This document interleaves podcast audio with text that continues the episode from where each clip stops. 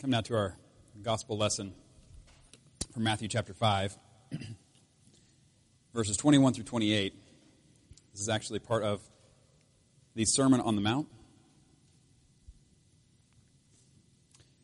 As Jesus is covering all kinds of topics and showing especially how what people have heard, what they have interpreted, they've understood about uh, the law in the past has been misunderstood, and it goes much farther than they ever anticipated.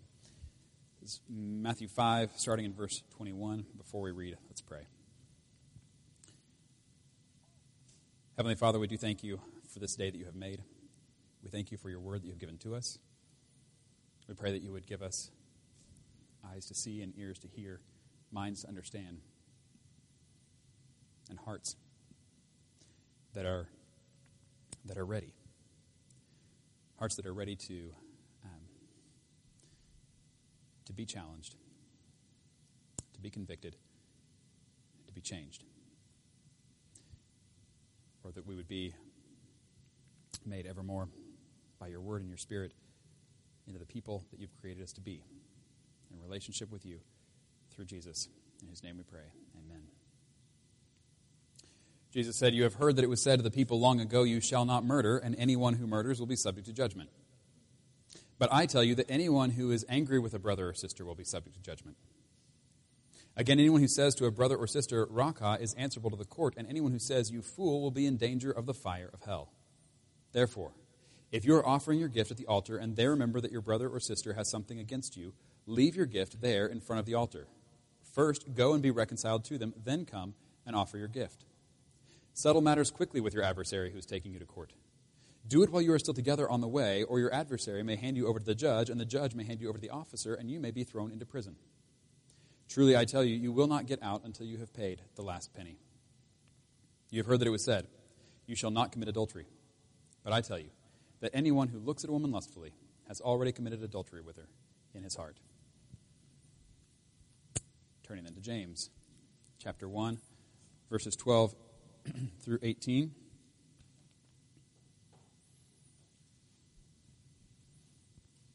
It's on page 1880 in your Pew Bibles. James writes Blessed is the one who perseveres under trial, because, having stood the test, that person will receive the crown of life that the Lord has promised to those who love him.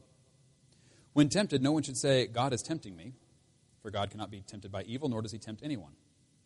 But each person is tempted when they are dragged away by their own evil desire and enticed. Then, after desire has conceived, it gives birth to sin, and sin, when it is full grown, gives birth to death. Don't be deceived, my dear brothers and sisters. Every good and perfect gift is from above, coming down from the Father of the heavenly lights, who does not change like shifting shadows. He chose to give us birth through the word of truth, that we might be a kind of first fruits of all he created. This is the word of the Lord. Thanks be to God.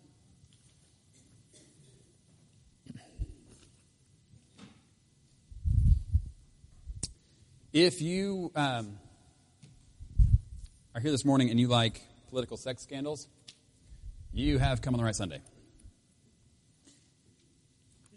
If, if on the other hand, you like political sex scandals because uh, you have been trained by our media to watch them and pay attention to them uh, just in the same way any good Pharisee would, uh, then I'm really glad you're here today because we're going to learn a different way to view this kind of thing.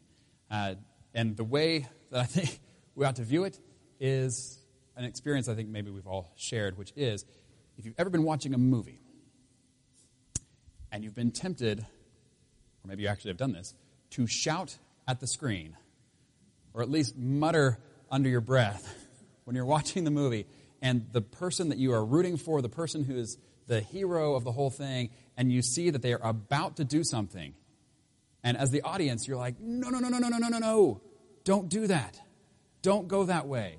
Don't make that decision. Don't open that door. Don't, whatever it is, don't say that to her. Whatever it is, and you see it coming before it happens, and you want to shout out and say, no, don't. I think that is how we want to view um, these kinds of scandals. That's actually, I think, what's going on in our passage this morning and how we ought to look at that. What we are looking at is the sex scandal of King David. And this, this is the same David, though, who we've been rooting for. We've been seeing what's been going on in his life for years. We've been looking at it for a few weeks, but this is what's been going on in his life for years. We see that this is the David that uh, God anointed through the prophet Samuel when David was still a shepherd and said, You are going to be the next king. Why? Because you look the most like the king? No, because your heart is right. And then we see that play out in episode after episode after episode. And so we see that uh, David is the one who actually defeats Goliath. Because he's the biggest and the strongest? No, because his heart is right. And we see that he's actually saying, this is, the battle isn't mine. The battle isn't a battle of weapons. The battle is the Lord's. David's heart is set on God. His attention is set on God and who he is and what he's doing. And he says, look, if God is the one who's fighting this, we have nothing to fear. I'm going forward. And so, uh, and so we see him following God in that way.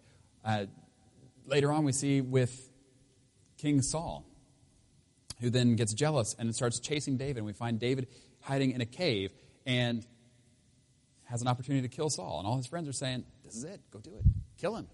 He's trying to kill you, it's, it's even. Plus, this will be a way to make you king. And David says, No. Why? Because his heart is right. He's got his heart on who God is and what he's doing. And he says, God is the one who's anointed me king. God is the one who's going to make me king. And there are things he's given me to do, and there are things he's not given me to do. This he's not given me to do. So I'm not doing it. I trust him. We see this play out again and again. Once David actually becomes king, and we see how God has fulfilled his promise. And he, we see God making these amazing promises to David, to David for a, an eternal kingdom from his line.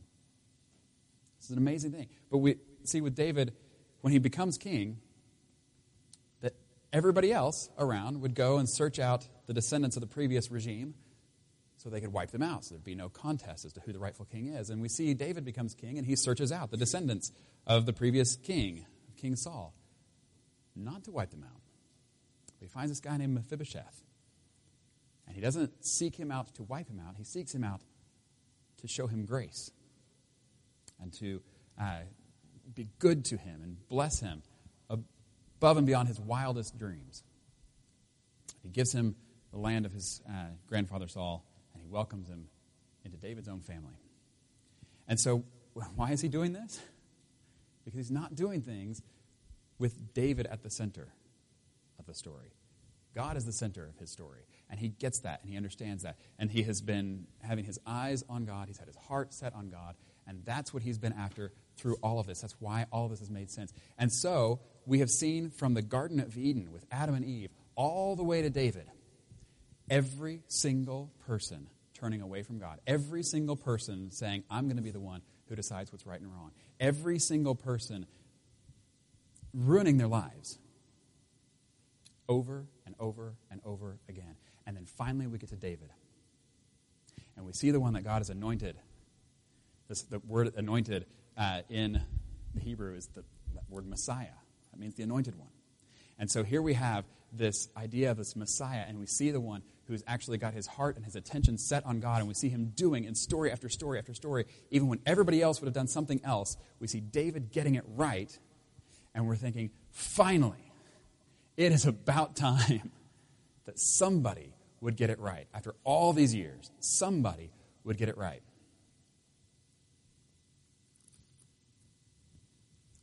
2 Samuel chapter 11.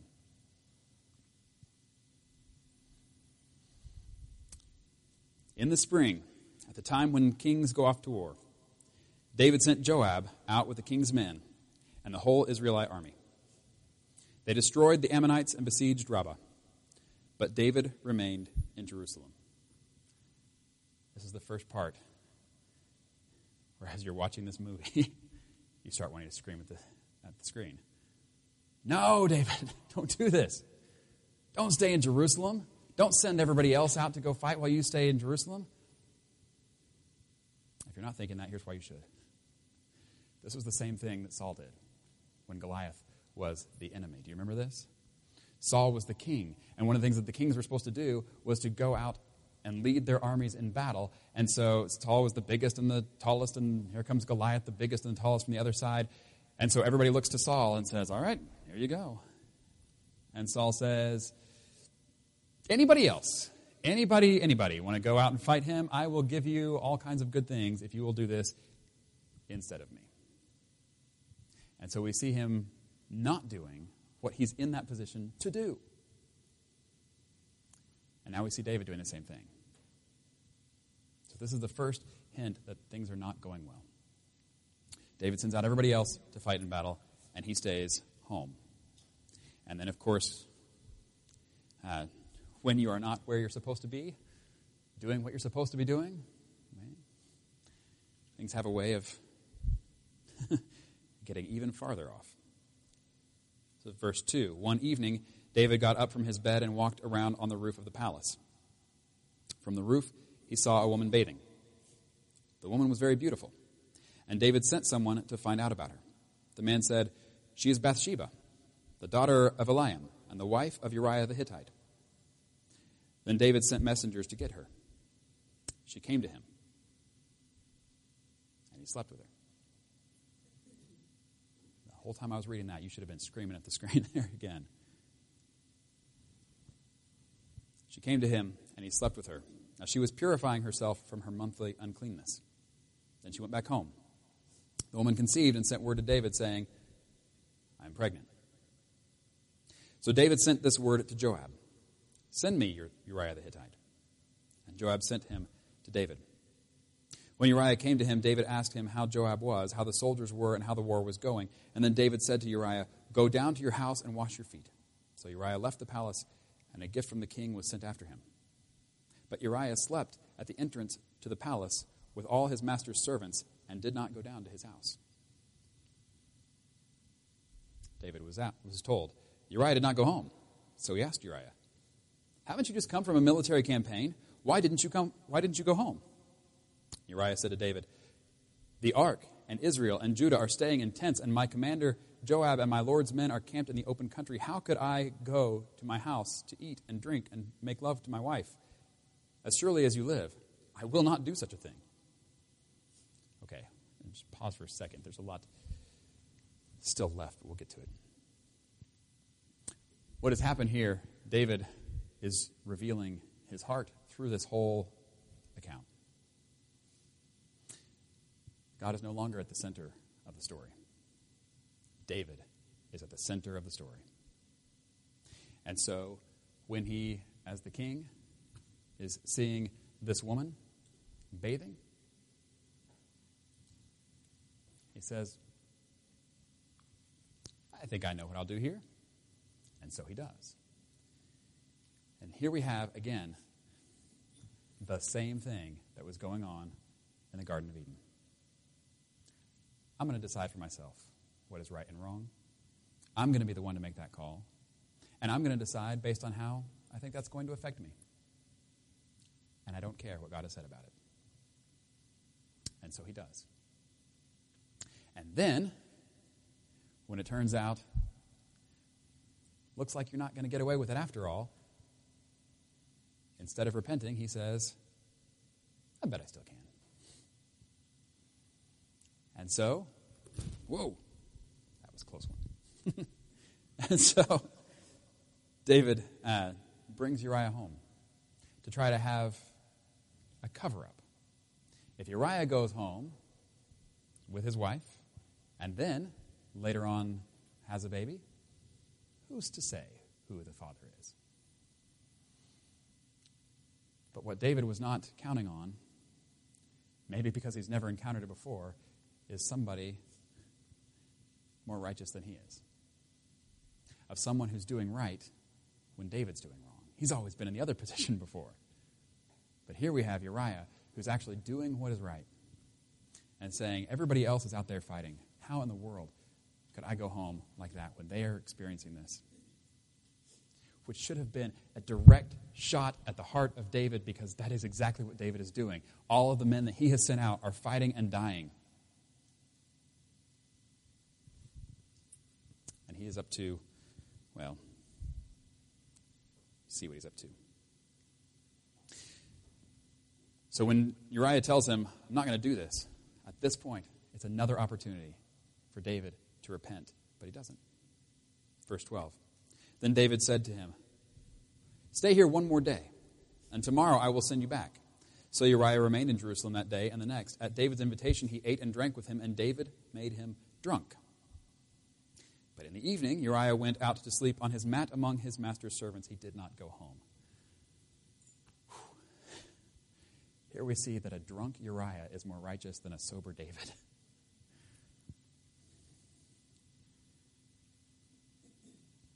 This is really spiraling downhill fast. So in the morning, David's, again, not repenting.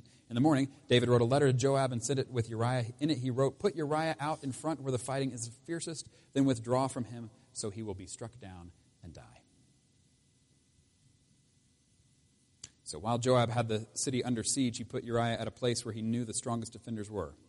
The men of the city came out and fought against Joab, son of the men in David's army fell. Moreover, Uriah the Hittite died.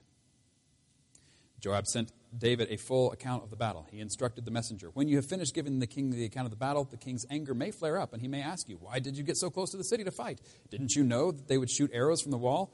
Who killed Abimelech, son of Jerubbesheth? Didn't a woman drop an upper millstone on him from the wall so that he died in Thebez? Why did you get so close to the wall? If he asks you this, then say to him, Oh, moreover, your servant Uriah the Hittite is dead. So the messenger set out.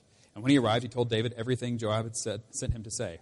The messenger said to David, The men overpowered us and came out against us in the open, but we drove them back to the entrance of the city gate. Then the archers shot arrows at your servants from the wall, and some of the men's, king's men died. Moreover, your servant Uriah the Hittite is dead. And David told the messenger, Say this to Joab. Don't let this upset you. Sword devours one as well as another. Press the attack against the city and destroy it. Say this to encourage Joab. When Uriah's wife heard that her husband was dead, she mourned for him. After the time of mourning was over, David had brought her to his house, and she became his wife and bore him a son. But the thing David had done displeased the Lord. This started what seems like pretty small. It starts, everybody else is going to war, I think I'm going to sit this one out. That seems small. And by the end of the chapter, not only has, uh, has David committed adultery, but now he's committed murder.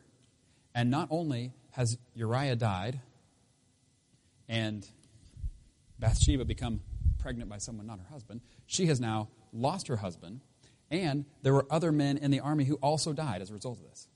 And all of this all goes back to David, and David being in the center of David's story.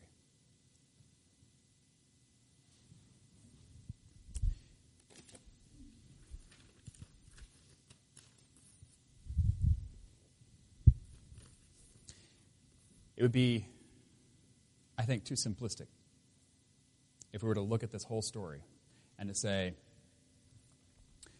where was the problem? Was it that he was he sent Uriah to die? Was that the problem? Should he not have done that? The rest of it was okay? No, no, no. Let's back up a little bit. Maybe it was um, getting Uriah drunk. Maybe that was the no. Maybe it was the sleeping with Uriah's wife. Maybe that was the problem. You think that was maybe a problem? Yeah. Or maybe it was the staying if we try to pinpoint the single action and say, if just don't do that thing, and if you don't do that thing, everything's fine. It's too simplistic. And I hope, as we've gone through this already, you've seen that there's something more going on behind the scenes. We said a few weeks ago, when um, talking about David and Goliath, we had the picture of all the arrows going one direction and the one arrow going another direction. We said, this is what was really going on with David. And it wasn't just that everybody was going one way and he was going a different way. There are a million different ways to go different than other people. What this was actually showing was that David was looking up when everybody else was looking down.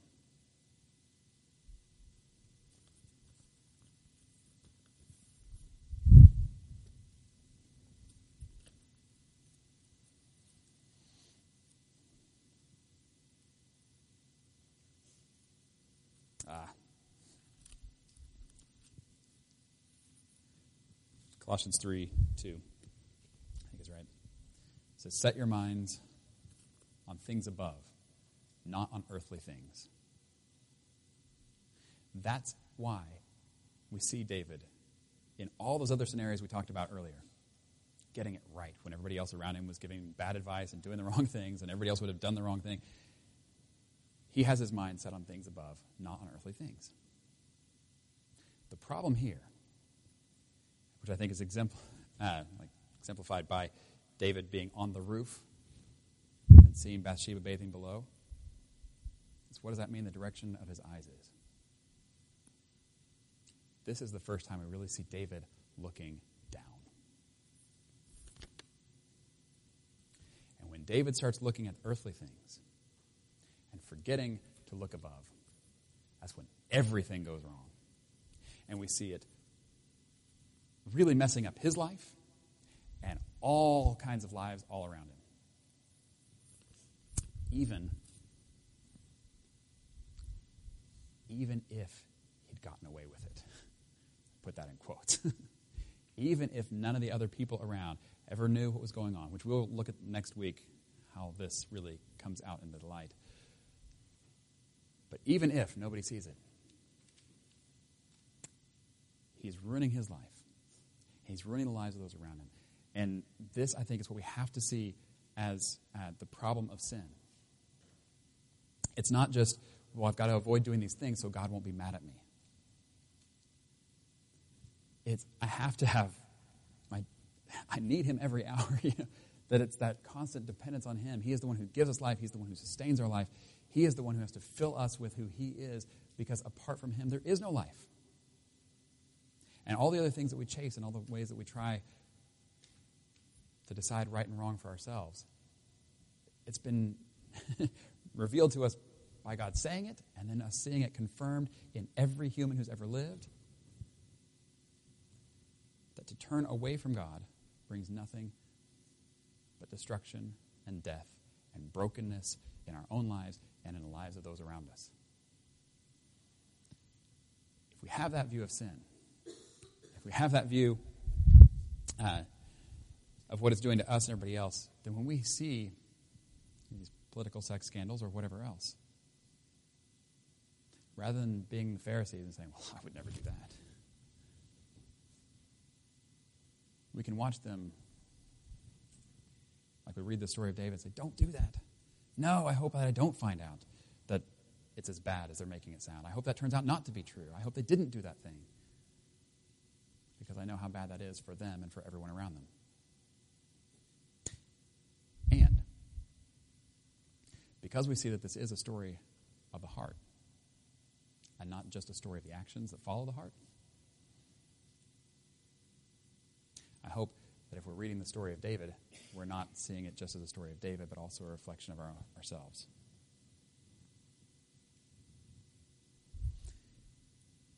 Temptations come. Million different ways. Martin Luther said something along the lines of, you know, that uh, yes, the birds may fly over your head, but you shouldn't allow them to make a nest in your hair.